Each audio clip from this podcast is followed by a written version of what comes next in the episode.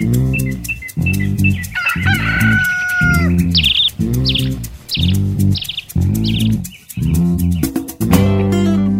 It is the 23rd of April 2021. Welcome to the news around Uganda.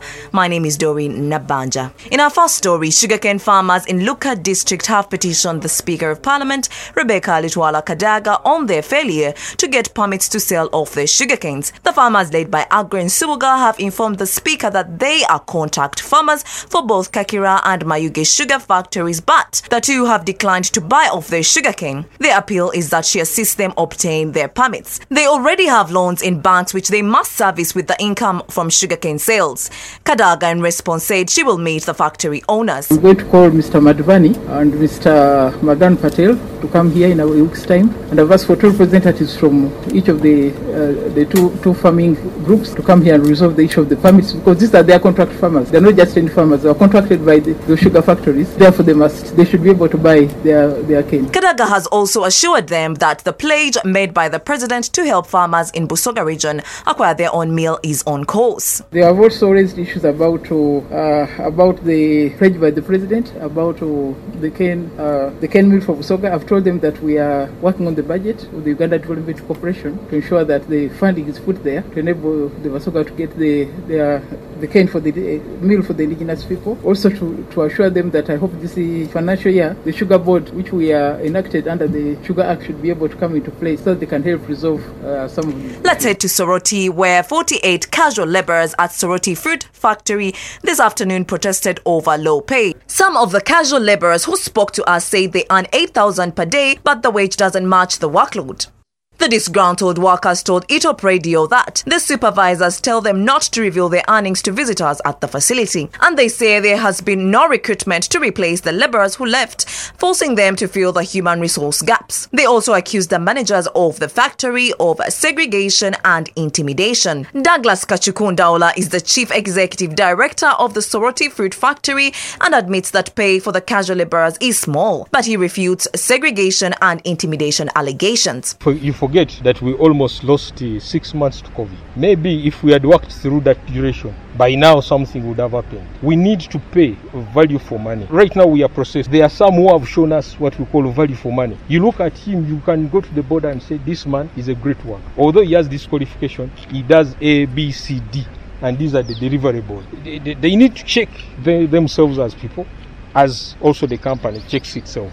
So we are working around the corner to sort all these issues out. Still in Soroti, the office of the Soroti Resident City Commissioner RCC has called for the dialogue to resolve the land conflict between Soroti University and residents of Aputu village. The community has been bickering with Soroti University over the ownership of 110 acres of land, which the university allegedly annexed to a chunk of 460 acres initially donated to the institution by Teso College, Aloet TCA. The university recently opened boundaries on the disputed land, displacing more than 100 people. I'm already seeing a need for two stages of dialogue for this uh, land. One stage of dialogue is with these people. If there was something given to them for compensation and they rejected we need to talk to them that whatever comes should be taken. Then we have a second stage of dialogue that is with the office of the prime minister, which can be done. We only need to sit your office. We agree we can go to Kampala together and explain to the prime minister the urgency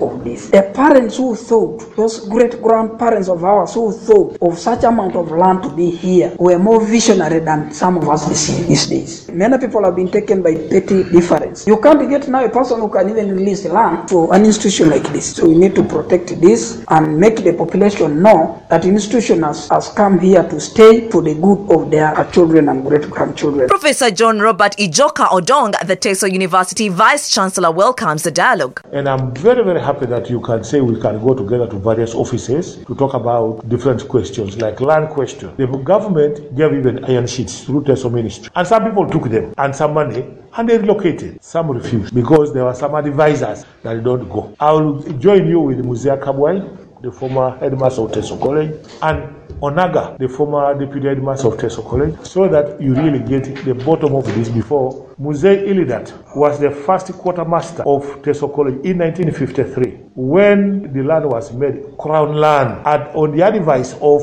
Muzei Epaku, who was a chief, Muzei Epaku. Muzei Epaku was from uh, Asuret, from our own history. And when we got independence, it became Uganda Land Commission and so on and so forth. That one I will give you more information. Moses Otimong, the Soroti city clerk, says it's the right time for stakeholders to come to a round table. There are some outstanding issues that are trying to undermine the faster growth of this university. Matters are in court in terms of land ownership, and this is time where we need to come in as stakeholders to interface with the other stakeholders to see how the university can be sorted out such that they are able to lobby more program. Because right now the university cannot expand when there are issues regarding encumbrances in areas of land ownership. It can affect sustainability of some of these projects. In 2017, the aggravated residents in over 30 families were forcefully evicted, rendering them homeless and landless, paving way for a lengthy court process.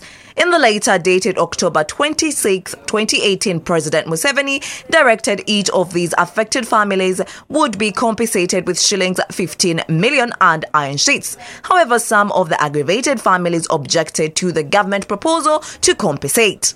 President Yoweri Museveni is optimistic that the report compiled by the Commission of Inquiry into Land Matters held by Justice Catherine Bamugemereire will solve land problems in the country. He says the report will be studied by the new cabinet and also be recommended as a white paper to enable government tackle the issue of land management in Uganda. The president was contributing to a paper delivered by Justice Catherine Bamugemereire, the chairperson of the Commission of Inquiry into Land matters to the NRM MPs elect attending a political induction training course at Nadi in Kyankwanzi district. Meanwhile, the Public Accounts Committee of Parliament wants the judiciary to guide the public on how to claim their bail fees. This was raised while the committee interfaced with officials from judiciary to respond to audit queries, while legislators said many people have not got their money even after winning court cases. Now, the committee chairperson Nandala Mafabi has asked the judiciary to publish the criteria on how to claim the fees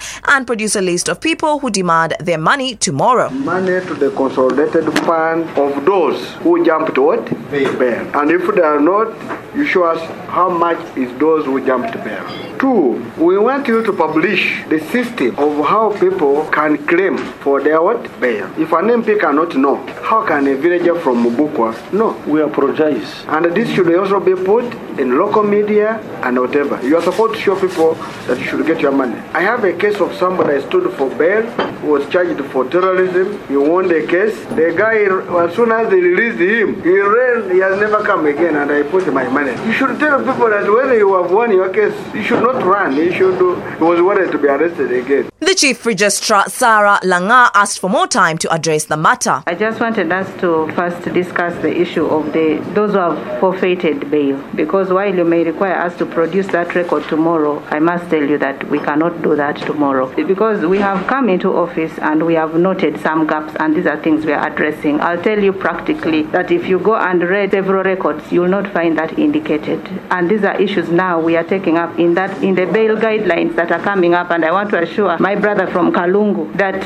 in the bail guidelines that are coming, we are addressing most of these gaps. So if you, we got uh, undertaking that tomorrow we'll give you that list, it is not there. So we need the time. In our next story, government intends to disband seven development programs to create a parish-based model to eradicate poverty in the country. The Minister of Finance, Matia Kasaija, revealed the plan while delivering a statement on the proposed parish development model that is set to start operating in the next financial year. Kasaija said the government plans to invest 400.3 billion shillings. Each parish receive 38.16 million shillings. Youth Livelihood Program, Uganda Women Empowerment Program, and Peace Recreation Development Plan are among those that will be affected. And in our sports news today, Uganda Premier League sides Express FC and URAFC will face off in the round of 16 of the Stanbic Uganda Cup. According to the draws today at FUFA headquarters in Mengo, Express beat URAFC in both ties of the league and will seek to further extend their dominance against Sam Ssimbwa's side. The first legs of the ties will be played in the first week of May. Other draws UPDF will play Vipers, Proline against Mbale Heroes. Onduparaka will entertain FC Villa, Wakiso Giants versus Toro United. Police will play Bright Stars. BUL will play the winner between Kitara and Chigezi, while Maroons will play KCCA. FUFA Deputy Chief Executive Officer Nicholas Chiza says COVID-19 SOPs will be followed. We shall continue to implement the COVID 19 regulations as they exist until advised otherwise. So we shall have to observe the regulations the way we have been advised. We'll have a limited number of fans in the stadium. Some of us who have received sanctions already, I think Mbale Heroes, if the draws show they will host one of the matches, they will have to have an empty stadium. That story, we have come to the end of the news around Uganda. My name is Doreen Nabanja. Have a good day.